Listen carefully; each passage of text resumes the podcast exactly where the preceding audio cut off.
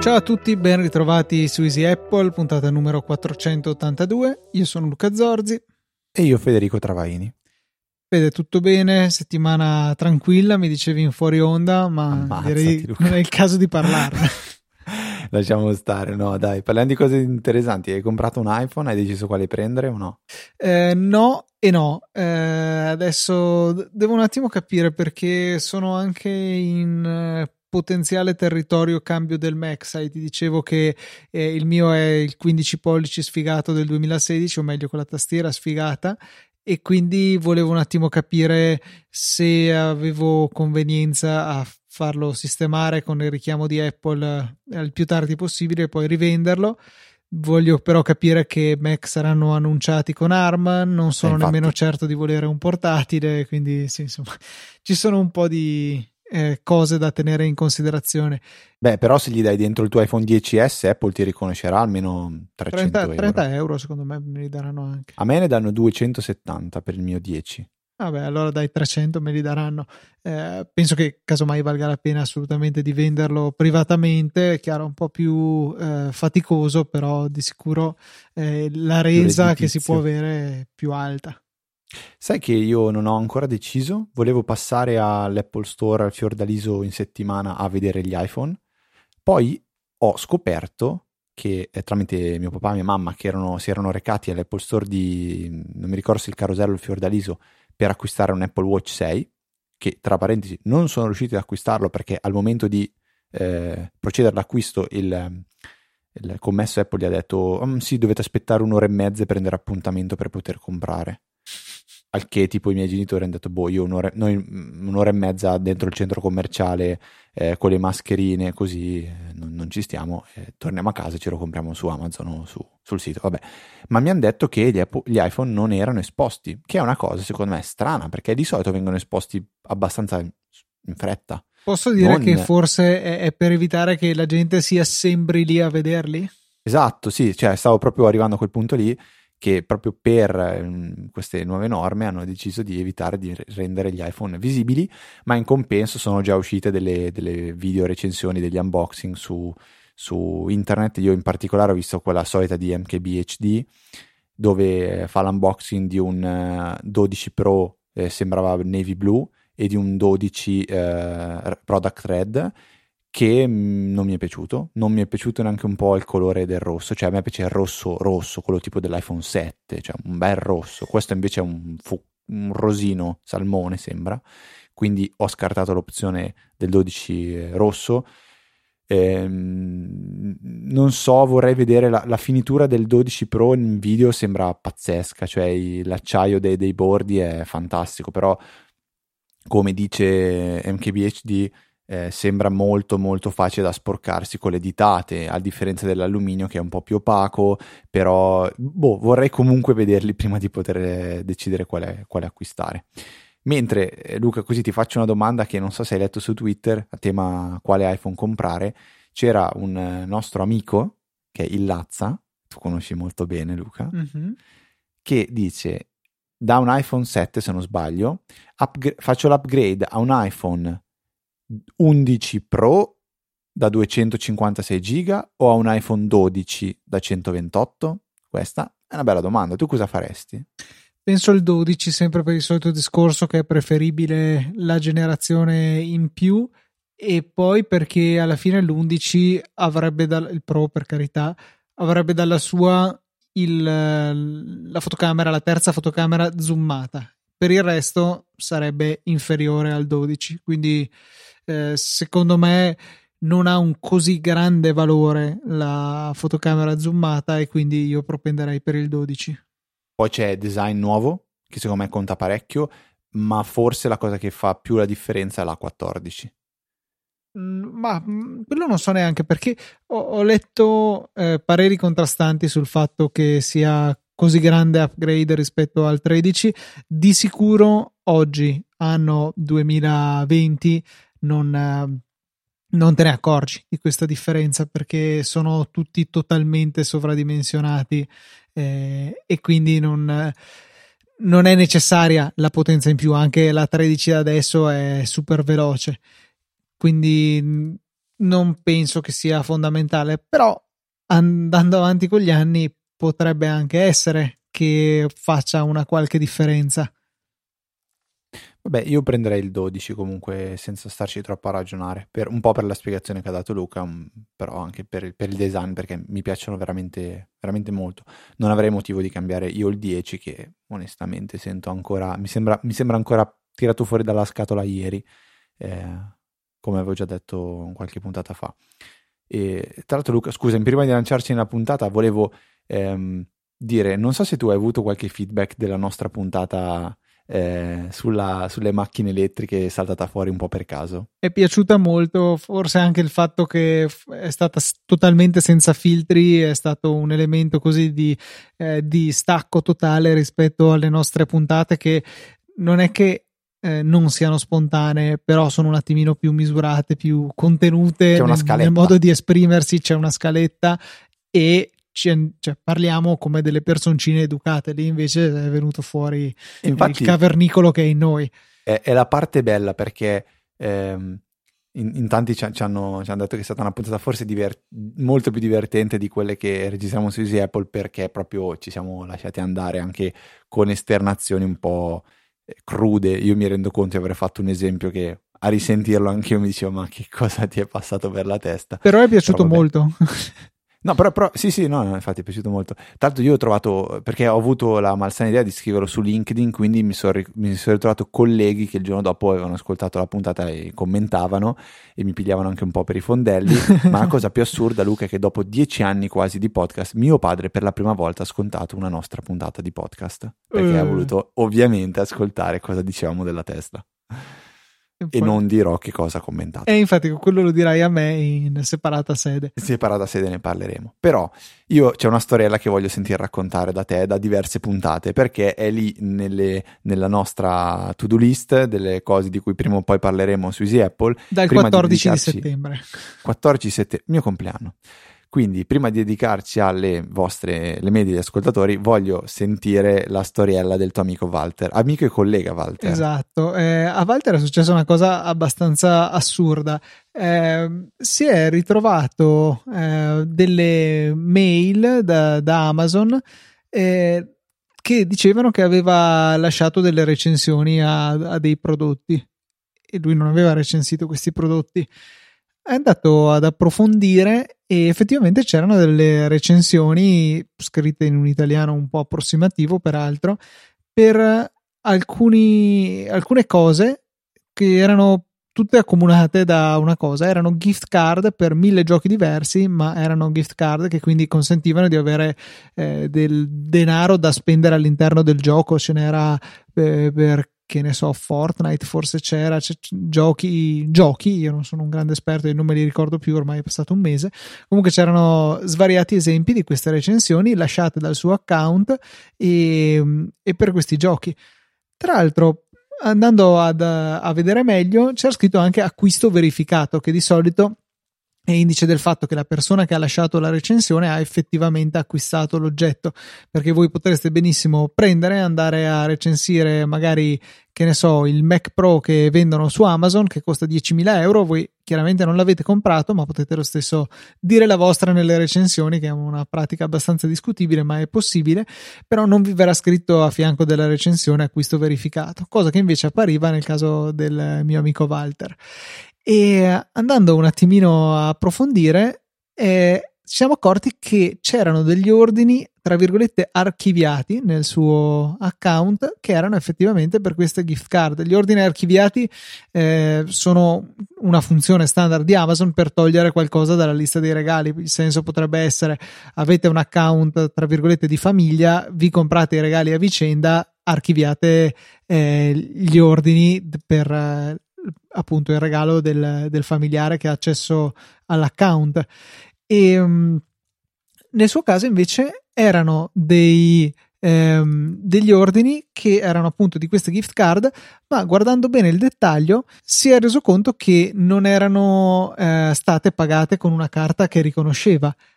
Addirittura appunto chi gli ha rubato l'account, perché questo è sicuramente successo, aveva inserito la carta di credito di qualcun altro e fatto gli ordini con l'account del mio amico. Quindi hanno tirato in ballo due persone diverse in modo da ridurre la probabilità che questi ordini potessero venire bloccati. Qualcuno si ritrovava gli addebiti sulla carta, cercava di capire, magari egli stesso era un cliente di Amazon, quindi non capiva da cosa venissero questi addebiti. Viceversa, il mio collega si vedeva solamente degli acquisti che non aveva pagato. Insomma, soprattutto per lui c'era poco incentivo ad andare a fondo della cosa. Ovviamente poi alla fine non è stato così, perché ha chiamato il supporto di Amazon per segnalare la cosa e poi ha cambiato la password alla fine, e gli ho fatto anche attivare l'autenticazione a due fattori. Qual era il problema di fondo? Una password riutilizzata, una password magari semplice, riutilizzata tra l'altro sulla mail, quindi il peggio del peggio, la password della mail deve essere sempre quella che custodite con maggiore cura, e quindi ha cambiato le password di tutto quanto e ha ristabilito un certo grado di sicurezza. Di sicuro però, insomma, l'ha un po' rischiata, perché una volta che avevano l'account Amazon, lì ci sono le vostre carte collegate. Per carità, Amazon poi magari vi avrebbe rimborsato l'oggetto lo stesso anche se era stato spedito a qualcun altro, però in realtà forse no, perché se si metteva un indirizzo diverso di solito Amazon ti fa riscrivere il numero della carta come verifica. Però insomma c'era del potenziale per fare dei danni. E tutto nasceva da password riutilizzate, password di cattiva qualità. Quindi forse questa è un po' più che una storiella, è una scusa per ricordare di nuovo a tutti quanti che è fondamentale affidarsi a un password manager. Noi rimaniamo grandi sostenitori di 1Password, ma anche il keychain di iOS e di macOS può rappresentare una soluzione. L'importante è avere password complicate e diverse per ogni sito. Questo esempio qui mi ha mostrato ancora una volta quanto sì, ma tanto non vengono a cercare proprio il mio account, e invece hanno beccato proprio il suo. Quindi succede sempre agli altri finché non succede a te. Come si fa a gestire bene le password, Luca, visto che ci siamo?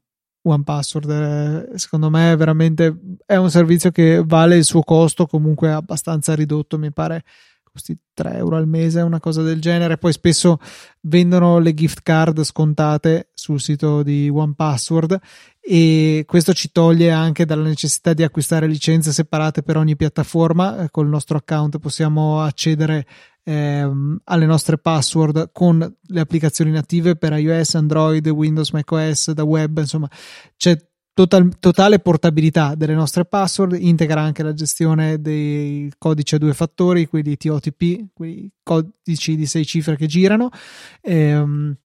Non sarebbe il super top della sicurezza averli nello stesso posto, però io stesso ammetto di essere colpevole di questo. È molto comodo e ho una master password piuttosto robusta che protegge tutti gli altri dati, quindi mi sento abbastanza al sicuro a fare così. E 1Password è fenomenale, cioè per noi è anche indispensabile per poter condividere tutte le password che ci sono dietro al mondo EasyPodcast. Password di mail, server, PayPal, chi più ne ha più ne mette. Insomma, ci sono veramente tante password da tenere in condivisione, e per noi è un servizio fondamentale. 1Password, voto 6 stelline su 5. Sì, quando poi entri nel loop di 1Password io mi rendo conto che non ci penso neanche più proprio a niente. Fai, tranne oggi che mi sono registrato su un sito dell'area C di Milano, dove la password me l'hanno mandata loro via messaggio, e dopo che ho inserito la password via messaggio mi hanno chiesto di cambiarla. Dopo che l'ho cambiata me l'hanno mandata via mail dicendo: la tua password è questa. Molto bene, sempre piacevole ricevere queste notizie.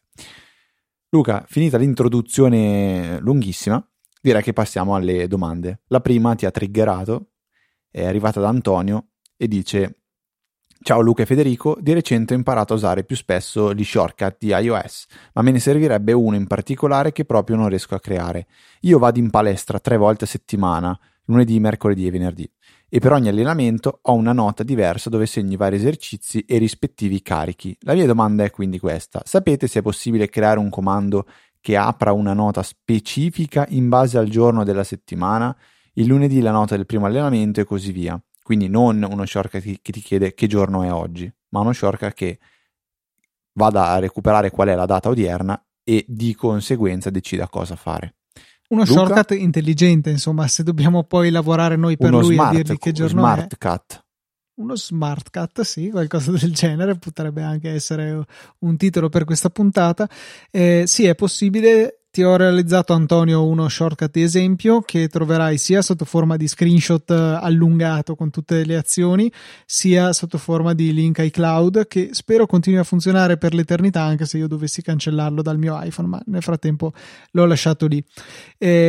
L'azione principale è il formatta data, che fa parte del gruppo delle azioni del calendario, e la cosa importante è formattare la data nel formato personalizzato, quindi non accontentarsi di quello che ti viene proposto, e bisogna utilizzare la sintassi apposita per definire gli elementi della data.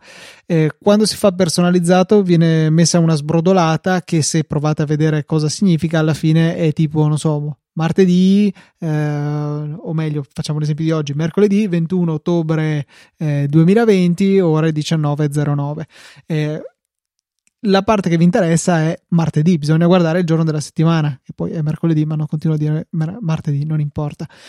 La stringa che rappresenta il giorno della settimana è 3 volte la E maiuscola, quindi E, e questo ci darà in uscita il giorno appunto della settimana abbreviato, 3 lettere. Questo, attenzione, dipende dalla lingua in cui avete impostato l'iPhone. Ad esempio in italiano ci verrà mer per mercoledì, mentre invece se ce l'avessimo in inglese ci verrà wed per Wednesday. Ad ogni modo, quello che bisogna poi fare è inserire una serie di blocchi se che vanno a dire: se la data formattata è lun, allora cosa fai? Bisogna in qualche maniera aprire la nota del lunedì. Questo l'ho ottenuto con 2 azioni. Uno è il filtranote, che nel quale ho messo come criterio nome contiene allenamento lunedì, ipotizzando che questo sia il titolo della nota. Azione successiva mostra la nota e becca quella trovata dal punto sopra. Fine del blocco se. Altra copia della stessa cosa: se la data formattata è mer, avanti così, cerca la nota del mercoledì e poi quella del venerdì. Ripetuto 3 volte. Purtroppo non c'è il costrutto switch case su questa applicazione, su Shortcut, però vabbè, finché sono 3 if è gestibile la cosa. Ma se io avessi l'iPhone in inglese, devo cambiare lo shortcut? Devi cambiare lo shortcut, sì. Appunto l'un, mon, wed diventa mer e viceversa. Okay. Diciamo che sbattendosi molto si potrebbe anche renderlo robusto nei confronti di questo, però onestamente non penso che ne valga la pena. No, vabbè, cioè deve essere una cosa che va bene per me, non è che sto creando un programma da condividere con il resto del mondo. Penso quello che è l'esigenza di Antonio, assolutamente. Cioè, però se un domani va a allenarsi il martedì, si cambia lo shortcut e se lo sistema. Ecco, esatto. Questo. Ok, Luca, seconda domanda, in realtà è più una segnalazione che arriva da un ascoltatore, si chiama Lorenzo. Ha scritto un bel mattone di mail, proverò a essere abbastanza riassuntivo. Dice: un amico ha sviluppato un sito con un servizio di trascrizione basato sull'AI di Amazon, un po' più però user friendly, economico e con qualche funzione in più che non guasta. Grazie a voi qualche tempo fa ho provato per la prima volta l'Amazon Transcribe, ne aveva parlato Luca tempo fa. Forse per la tua ragazza, Luca, sì, esatto, per accelerare un professore soporifero. L'idea era stata di trascrivere i suoi video e leggere la trascrizione, che era molto più rapido che sorbirsi il video. Esatto. E dice quindi: l'ho usato per la prima volta grazie a voi per fare le sbobine dell'università, e questo servizio è stato sviluppato da un universitario come me, proprio alle prese con queste sbobine, che io non ho mai usato questo termine all'università, Luca. Sì, è caratteristico di medicina. Di medicina, infatti. Dice: detto questo, penso che possa avere anche altri usi oltre a quello per studenti. Assolutamente sì, dico io. Quindi mi sono permesso di scrivervi a tal proposito per segnalarvelo. Aggiunge poi questo sostanzialmente, che Lorenzo, anche lui, è un podcaster, ha deciso di provare anche lui a fare un podcast chiamato Diario di uno studente di medicina, troverete il link nelle note della puntata, e dice che in una puntata, una delle ultime, ha intervistato il fondatore di questo progetto, che ha lasciato gentilmente un link referral che permette a chi si registra di avere il servizio full per 10 minuti di audio in maniera totalmente gratuita. Quindi questo link ha deciso di lasciarlo anche noi, in modo che possiamo condividerlo con tutti gli ascoltatori. Qualora vogliate provare questo servizio, magari usate già Amazon Transcribe, volete provare un'alternativa, o meglio un front-end, qualcosa che vi consenta di utilizzarlo in maniera più semplice, ecco, grazie. Oppure invece non avete mai provato questo servizio proprio perché vi spaventava l'idea di non avere un front-end, adesso invece potete farlo tranquillamente. Sì, è estremamente potente, cioè funziona sorprendentemente bene Amazon Transcribe, di sicuro però non è facile da usare, ma non vuole esserlo, cioè lui vuole essere un componente da integrare in un servizio più ampio. A volte è utile anche di per sé, però appunto bisogna avere un po' di dimestichezza, smanettare un attimino con i servizi di Amazon. Banalmente non c'è un pulsante sfoglia dove gli carichi un file, devi caricarlo prima su un tuo bucket DS3, che è lo storage di Amazon, dopodiché devi far puntare Transcribe a questo file, c'è del casino, insomma. Sì, io per esempio non l'ho mai usato, perché le cose così incasinate non è che mi fanno impazzire. Abbiamo un'ultima segnalazione al volo, Luca, da Nicola, che ci aveva mandato tempo fa una segnalazione di un browser particolare che noi ci siamo un po' persi, e lui giustamente ci ha detto: oh, ve la siete persi. Questo browser si chiama Brave ed è un browser con integrato un ad blocker. Visto che settimana scorsa abbiamo parlato di alternative a Google, abbiamo parlato di DuckDuckGo, ci sembra giusto lasciarvi questa segnalazione. Io personalmente non l'ho provato, e Luca non penso che l'abbia provato neanche tu, onestamente. No, perché comunque su Mac uso Safari, su Windows uso Firefox, e quindi non ho bisogno di Firefox, un altro. Anche tu? Sì. Come mai? Perché non voglio usare Chrome. Ah. Io vorrei usare Chrome, ma non lo uso perché ho un bug assurdo, l'avevo già raccontato secondo me, che è abbastanza cioè è legato all'antivirus aziendale che dobbiamo aggiornare in maniera massiccia, però lo faremo a tempo debito, che mi blocca tutto Chrome, a meno che non lo metta in modalità compatibilità a Windows 8, e lo rende molto molto molto molto macchinoso. Quindi vabbè, uso anch'io Firefox, mi trovo abbastanza bene, però c'è una cosa che odio, vediamo Luca se anche tu, senza che te la dica, sai qual è? Qual è la cosa che è insopportabile di Firefox? Non lo so, dimmi. Che non funzionano gli shortcut Ctrl Tab e Ctrl Shift Tab. Non li uso, e quindi... Cioè per passare da una scheda all'altra? Sì, no, ho presente gli shortcut, ma non... Cioè non funzionano come in Safari, come in Chrome, che vai avanti e indietro, ma... Control Tab non voglio dire una subidata, ma ti fa vedere, tipo ti fa switchare tra le ultime due tab recenti che avevi aperto. A me fa impazzire sta roba qua, manda fuori di testa.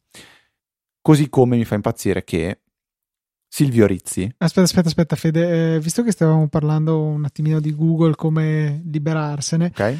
Segnalo un'altra cosa piacevole, per piacevole intendo spiacevole. Si parlava di servizi alternativi a Gmail, perché usare qualcosa che non sia Gmail. Beh, Google si è messa a fare una cosa veramente simpatica su Gmail, cioè riscrivere i link delle mail per far sì che, se ad esempio io ti mando una mail con scritto visita easypodcast.it, vi ritroverete visita google.com/schifo easypodcast.it. Quindi loro tracciano i link che cliccate, ma quel che è peggio è che non solo succede nell'interfaccia web, ma questo è esteso anche a quando vi collegate in IMAP alla vostra posta. Vi verranno cambiati i messaggi sotto il naso per far sì che tutti i link passino prima attraverso il servizio di redirezione di Google, che quindi potrà sapere cosa avete cliccato anche da IMAP, perché magari da web, da Gmail web, in qualche maniera potevano arrivarci lo stesso senza necessariamente imporre una redirezione. Da IMAP erano ciechi e quindi hanno ben pensato di inserire anche qui questa cosa che, ripeto, modifica le vostre mail. È una cosa allucinante, secondo me. Questo è veramente allucinante, davvero pesantissimo come cosa, cioè bah.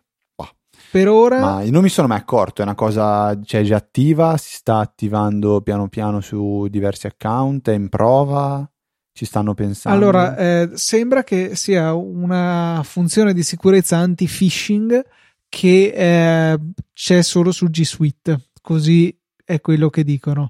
Per adesso è in fase di sviluppo, disponibile, tra virgolette disponibile solo per alcuni, però boh, a me sembra una cosa brutta brutta lo stesso. Spero che non vadano poi a estenderla anche agli account Gmail gratuiti, cioè se la vostra azienda vuole imporvi sta roba, vabbè, sapranno il compromesso che stanno facendo, cioè dicono a Google cosa cliccate, in compenso Google vi protegge dal phishing. Può essere che ci stia in ambito aziendale questo compromesso, in ambito privato comunque a me non piace, perché se la scusa è la protezione dal phishing, sappiamo che soprattutto in ambito privato la realtà è che vogliono tracciarvi, come Apple ha rimosso il caricabatterie per questioni ambientali, però risparmia un sacco di soldi e forse è più quello il movente.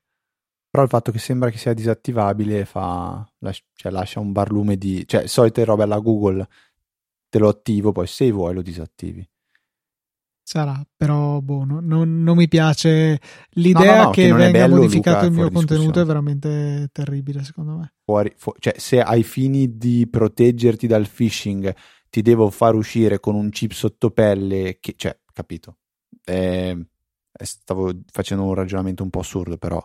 Cioè, boh, compromesso un po' troppo, magari un po' troppo stringente. Sì.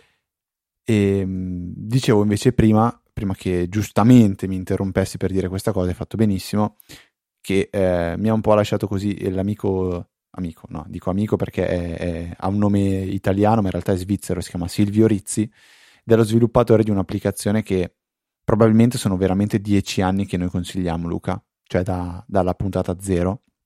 L'applicazione in questione si chiama Reader. Reader è un lettore di feed RSS. Luca, tu lo usi ancora tanto, da quel che so, il feed RSS. Lo uso tutti i giorni, tra l'altro ho iniziato un attimino a tracciare il tempo e ne parlerò più avanti quando l'avrò usato seriamente, e con una serie di shortcut abilito e disabilito i timer della lettura delle notizie. E quindi vedo che lo uso quando è poco una ventina di minuti al giorno, se no anche 45-50 minuti al giorno, e per me è uno strumento fondamentale. Vabbè, io l'ho ridotto proprio al minimo essenziale, lo uso magari anche ogni 2-3 giorni, proprio lo apro e guardo cosa c'è. È uscita la versione 5 di Reader, però per quella che è un po' la mia sensazione, un po' come è successo con la versione 4, la versione 5 ha un upgrade molto molto molto minore.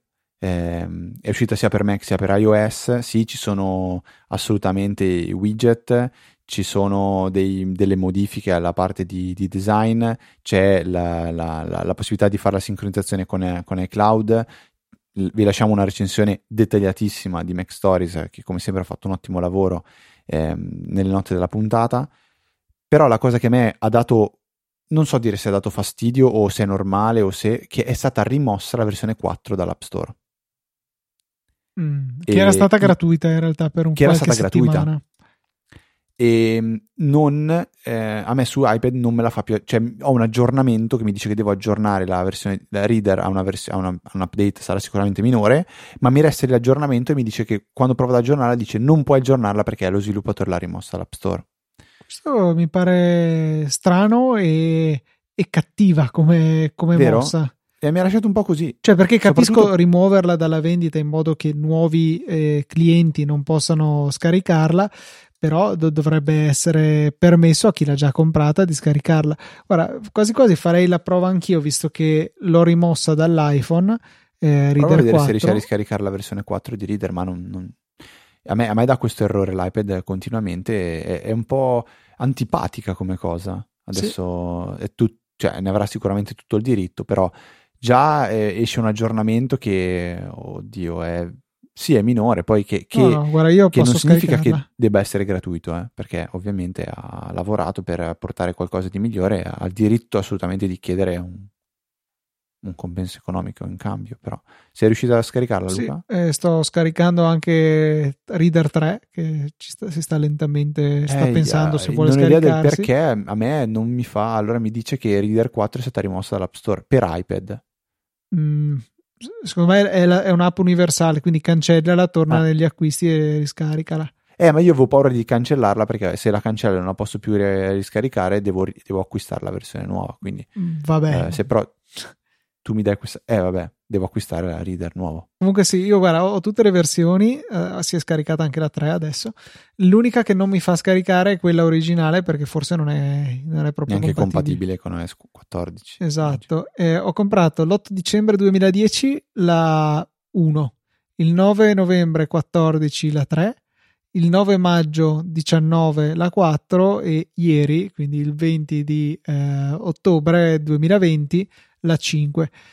Vabbè, ok, sono del tutto cosciente che cambia praticamente niente tra una versione e l'altra. L'ho comprata semplicemente perché la uso supportare. E mi pare giusto supportarne lo sviluppo, cioè è una sorta di abbonamento mascherato alla fine, perché è uscita a un anno e poco più di distanza dalla precedente, non aggiungendo niente, con la precedente che aveva aggiunto quasi niente, è stata solo un po' ristilizzata. C'è sì qualche elemento dell'interfaccia, non nella parte di lettura ma nella parte di menu, di configurazione, che è più moderno, più iOS 14oso, ma di sicuro non è niente di fondamentale, niente che valga di per sé. Il prezzo dell'aggiornamento costa 5,59€, 5,60€, una cosa così, però ripeto, a me piace l'applicazione in quanto tale, mi abbonerei se fosse in abbonamento, e quindi vabbè, ho comprato senza pensarci più di tanto l'aggiornamento, pur essendo perfettamente cosciente che non cambia assolutamente niente.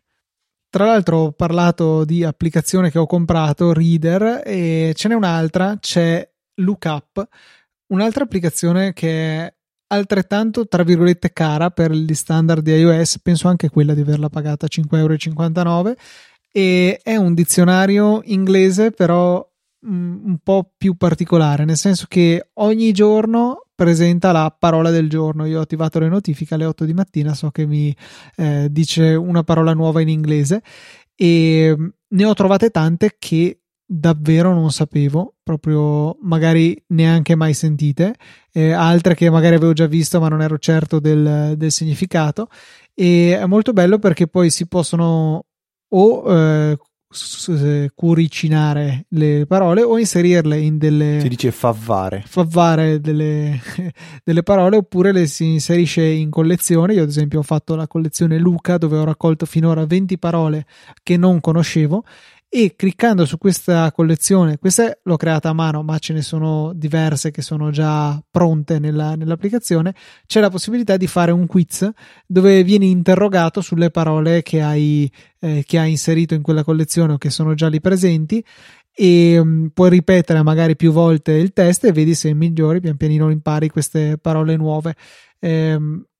In generale poi c'è la funzione dizionario standard, scrivete una parola qualsiasi e vi verrà data la definizione e anche la pronuncia. Ad esempio gatto si dice cat e si pronuncia così.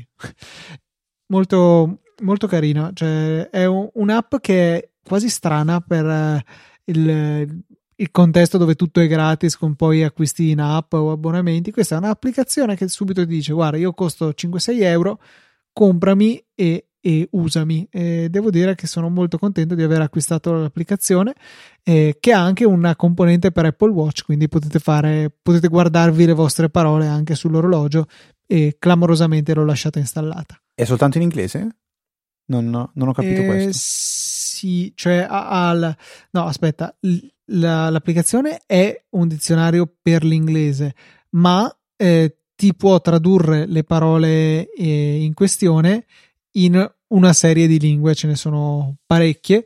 Io l'ho messo con l'italiano, ovviamente mi dà la definizione in inglese e poi anche la traduzione in italiano se la definizione non fosse sufficiente a capire cosa significa la parola. Eventualmente si può anche disabilitare la funzione traduzione. Fa inoltre scegliere se si vuole il dizionario inglese americano o inglese britannico.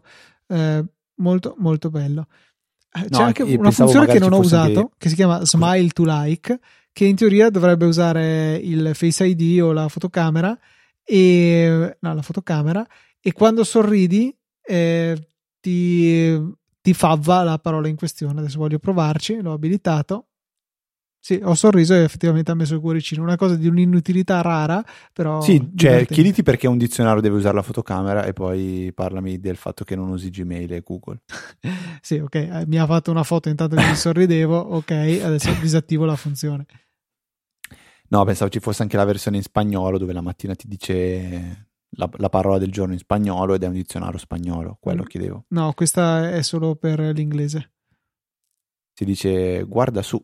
No, come si dice guarda su in spagnolo? Mira adelante. No, adelante è avanti, non lo so, io non so lo spagnolo.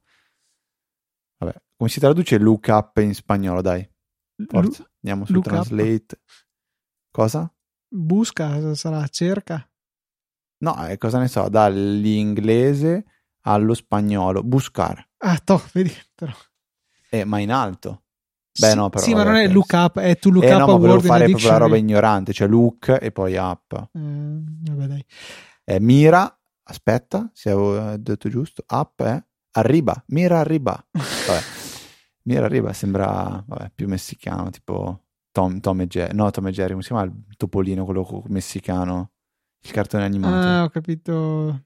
Cavoli, andale, presente quello lì. Sì, ho capito di chi stai parlando, però no. Taddeo era andale cartone animato su Google.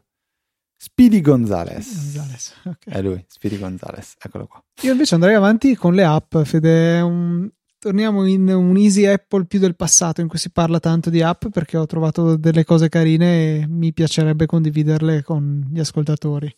App nuove o app che tornano? Entrambe. Allora, app che tornano, c'è Trainline, che è un servizio per la prenotazione, l'acquisto, diciamo, di biglietti di treni, che è bellissima. Ne avevamo parlato anni fa, ne abbiamo parlato, mi sa, quest'estate. È fatta veramente molto bene, molto digitale. Si può acquistare qualsiasi biglietto, anche se non sbaglio anche delle frecce. E tu di recente l'hai usato e hai scoperto anche che c'è una sorta di promozione.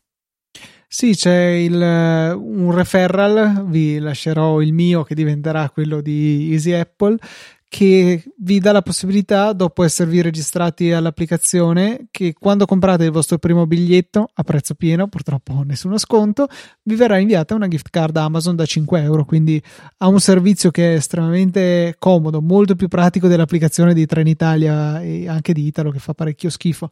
Per comprare i biglietti si paga con Apple Pay, comodità estrema. In più vi verrà, il prezzo è lo stesso che trovate su Trenitalia e Italo, e però viene regalato un buono Amazon di €5 che può sempre fare comodo. Io l'ho usata questo stesso sabato l'applicazione, perché ho dovuto comprare un biglietto al volo e l'ho potuto fare appunto pagando con Apple Pay intanto che correvo, quindi è stato molto comodo, correvo verso la stazione. Apple Pay online, cioè da usare sulle applicazioni, è veramente super super comodo. E anche per usarla sui siti, l'ho usato qualche volta sui siti, cavoli, di una comodità incredibile, dovrebbe essere dappertutto. Mi piacerebbe poterlo usare tipo da un PC, dove l'autorizzazione te la chiede sull'iPhone, ti manda un qualcosa tipo l'autenticazione del fattore, ti dice autorizzami il pagamento dall'iPhone e tu da un PC paghi. Sì, non so col Mac lo puoi fare, col PC no. Col Mac lo puoi fare, ma devi avere un Mac con Touch ID. No, perché ti arriva la notifica o sul watch o sull'iPhone e la autorizzi col watch, con un doppio click, e con l'iPhone o col Touch ID o col Face ID. Hai ragione, però non mi è mai capitato di farlo. Ero convinto fosse solo col Touch ID, invece no. Sai dove potresti provarlo? Sul sito di Easy Apple. Sulla pagina supportaci di easypodcast.it, quindi potete farlo anche voi. Volete provare questa ebbrezza di usare Apple Pay su web? Potete farci una donazione, magari piccola, magari grandissima, meglio grandissima, e sfruttare appunto questa possibilità. Potete anche, lo dico e qui lo nego, arrivare a dire dona 5 euro, paga con Apple Pay, vi arriva la notifica sull'iPhone, sull'Apple Watch e poi non l'autorizzate, non vi rubiamo i soldi, però se eventualmente voleste autorizzarla ci starebbe. Dai Luca, un altro paio di applicazioni e poi consigliamo il prodotto della settimana, ringraziamo e tante pacche sulle spalle e un'altra settimana è passata. Allora, prima una applicazione barra curiosità, perché in realtà si tratta di un gioco, cosa che potete immaginare quanto mi interessa, però la cosa particolare è che è una app clip, quella cosa che è stata introdotta con iOS 14 e che di fatto sono delle mini app compatte, massimo 10 mega, che si eseguono senza installarle di fatto da un sito oppure scannerizzando QR con tag NFC, ci sono vari modi per richiamarli, ma vi viene eseguita al volo questa applicazione in formato ridotto e fate la vostra operazione, mi immagino il parcometro che abbia la sua app per pagare il parcheggio.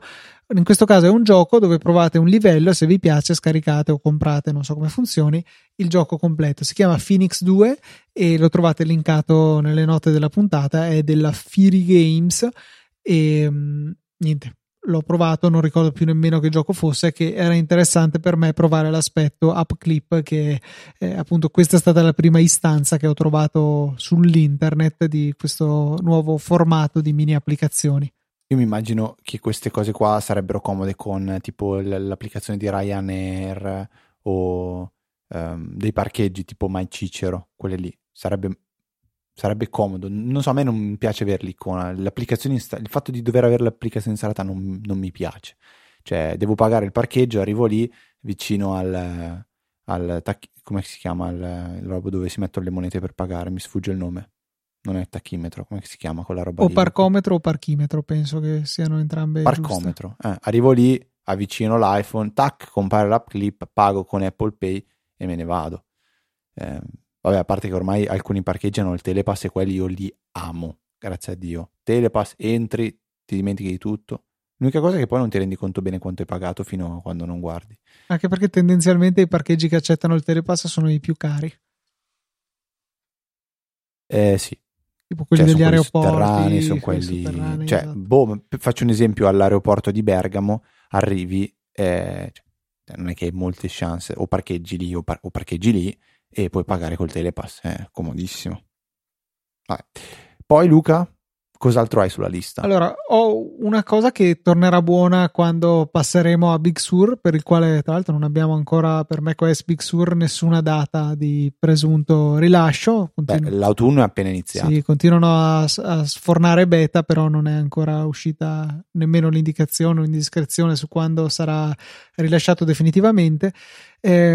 Big Sur ha un problema di leggibilità della menu bar che secondo me è piuttosto importante, perché vanno a spalmare molto di più il colore dello sfondo che c'è dietro la menu bar, la quale poi è particolarmente trasparente, e si finisce per non riuscire a leggere bene il testo dei vari menu che ci sono sulla menu bar, la cui funzione è mostrare i menu, e se però il testo non è ben contrastato si legge male. C'è questa applicazione che si chiama Boring Old Menu Bar, che ha una funzione molto semplice: cambiare modificare il vostro sfondo per mettere una bella strisciolina delle dimensioni esatte che servono per farvi apparire una menu bar bianca o nera sulla quale si legga bene le scritte, si vedano bene le icone che ci sono poi per le applicazioni nella zona orologio, diciamo. È veramente una piccola utility che però secondo me è assolutamente fondamentale per riuscire a usare senza stancarsi gli occhi macOS Big Sur.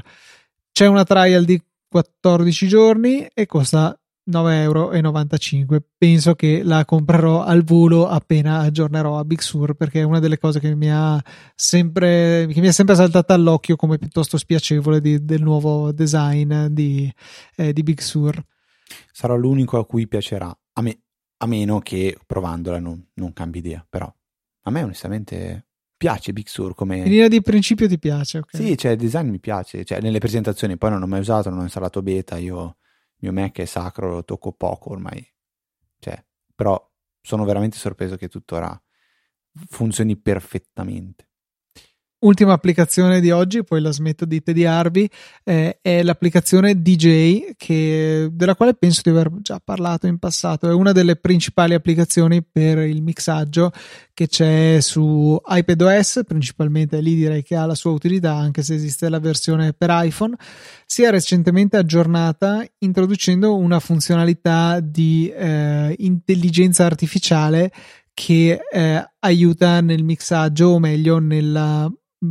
non so neanche se modifica, proprio forse sì, nel mixaggio delle canzoni, perché va a suddividere l'audio in arrivo in armonia, quindi tutta la melodia, gli strumenti principali, le percussioni e il cantato, e ci sono 3 slider tipo mixer che consentono di regolare indipendentemente il volume di queste 3 parti della canzone, che normalmente mixando si può fare qualcosa di simile e agendo sull'equalizzatore. Le percussioni sono tendenzialmente sui bassi, ma c'hanno anche una componente di alti, perché appunto ci sono magari i piatti, ci sono alcuni tamburi che sono toni più alti. Il cantato si trova tendenzialmente sui medi, ma se c'è qualche voce particolarmente acuta sfocia un po' negli alti. Di sicuro non c'è modo di andare veramente a isolare queste componenti e regolarle di fino con un semplice equalizzatore. Con questo loro algoritmo basato sull'intelligenza artificiale invece sono rimasto piacevolmente stupito di quanto bene funziona. Chiaro, se pretendete di realizzare una sorta di a cappella al volo togliendo percussioni e melodia, si sente un po' di distorsione, soprattutto se andate ad ascoltare da sola senza miscelarla con un altro brano, ma in generale, soprattutto per aiutare appunto la transizione tra una traccia e la successiva, o per fare, non so, composizioni creative, devo dire che il risultato è clamorosamente buono. E poi DJ ha tutta una serie di altre funzioni, si integra con controller MIDI, ce ne sono certi di dedicati. Supporta il mixaggio fino a 4 tracce in contemporanea, supporta di pescare la musica dalla vostra libreria locale, da file, che è molto comodo, supportava Spotify, purtroppo l'hanno tolto, supporta Apple Music, supporta Beatport, SoundCloud, ci sono un po' di altre sorgenti dove potete far confluire le vostre tracce, però penso che la cosa più pratica sia salvargli, se non volete inquinarvi la vostra libreria musicale con le tracce che poi andrete a mixare. Il supporto a file è molto comodo, potete metterle su iCloud Drive e beccarle da lì, oppure direttamente all'interno del container dell'applicazione. Un'applicazione ottima, devo dire, veramente, anche facile da utilizzare, malgrado di sicuro il mixaggio non sia una di quelle attività che si presta molto bene ad essere eseguite su uno schermo touch, cioè il feeling tattile di una console da DJ vera e propria, con tutte le sue rotelline, i suoi cursori, sicuramente ha una marcia in più, però viceversa ci dà accesso a un sacco di funzionalità carine. Cioè un'applicazione del genere coadiuvata da un controller fisico, secondo me può avere poco da invidiare a una soluzione magari con Traktor o Serato sul computer e qualche controller esterno. Insomma, applicazione promossa a pieno titolo, gratuita, asterisco, con un abbonamento per avere tutte le funzioni che mi pare sia di €40 all'anno, con una settimana di prova gratuita. Però almeno la prova gratuita fatela, perché è veramente carino da sentirsi, da vedersi e da giocarsi. Sarebbe curioso sapere cosa ne dicevi nella puntata 25 del 23 maggio 2011 o nella chiamata Music and Notes, musica e note, per chi non capisse la mia pronuncia schifosa, o nella puntata 94 chiamata 94, una grandissima fantasia, del 28 settembre 2012, quindi parliamo di 8 anni fa, in cui si parlava di DJ. Non c'erano i capitoli allora, quindi non è facile andare a trovare il pezzo giusto. Senza segnalibri, sì. Però sarebbe bello avere il tempo per mettersi qua, andare a riascoltare, rivedere. Sarebbe molto bello. Va bene, Luca. Prodotto della settimana. Direi che per questa settimana stiamo lavorando a qualcosa, anzi abbiamo una mezza idea di lavorare a qualcosa per i prodotti della settimana, diciamo così, del 2021 in poi. Però per ora ce lo teniamo nel cassetto, ma noi, come sempre, a differenza di Apple, spoileriamo le cose un po' prima, ma non siamo come Elon Musk che annunciamo cose che non succederanno mai. Mettiamo un bel iPhone 12 nelle note della puntata come prodotto della settimana. Vi ricordiamo come sempre che a partire da questo link non serve per forza acquistare l'iPhone 12, ma se acquistate un iPhone 12 e ad esempio qualcos'altro o soltanto il qualcos'altro, una piccola percentuale del vostro acquisto entrerà nelle casse di Easy Podcast, di Luca e Federico, stavo dicendo, e servirà a mantenere tutte quelle belle spese che abbiamo per mantenere vivo il podcast che, ahimè, sì, costa tenere vivo, e perché no, anche perché ci possiamo bere un caffè o mangiare una pizza prima o poi quando si potrà.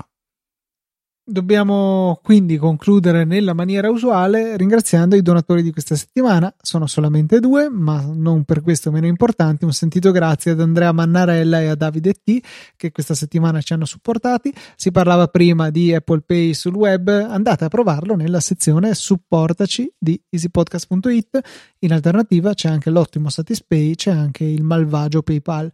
Le donazioni possono essere singole o ricorrenti, la scelta è vostra, ma noi vi ringraziamo veramente tanto perché appunto avete deciso di investire qualcuno degli euro che avete sicuramente sudato per il sostentamento del nostro programma, che speriamo ogni settimana vi porti, non dico gioia e felicità, ma almeno un momento di svago e, perché no, per imparare qualcosa o scoprire qualcosa di nuovo.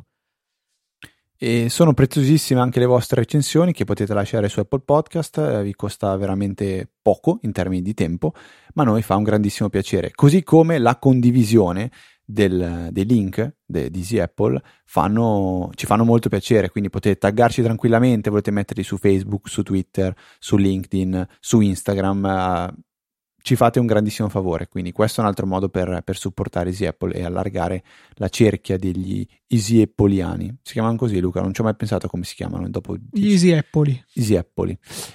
Vi ricordo che se invece volete semplicemente entrare in contatto con me, Luca, mandandoci una mail per segnalarci qualcosa o consigliarci un'applicazione, info@easyapple.org, o tutti gli altri contatti li trovate visitando il sito easyapple.org. Per questa mancava Twitter, siamo Ftrava e Luca TNT, ma ormai lo sapete benissimo. Per questa 482esima puntata è veramente tutto. Un saluto da Federico, un saluto da Luca, e noi ci sentiamo la settimana prossima con una nuova puntata di Easy Apple.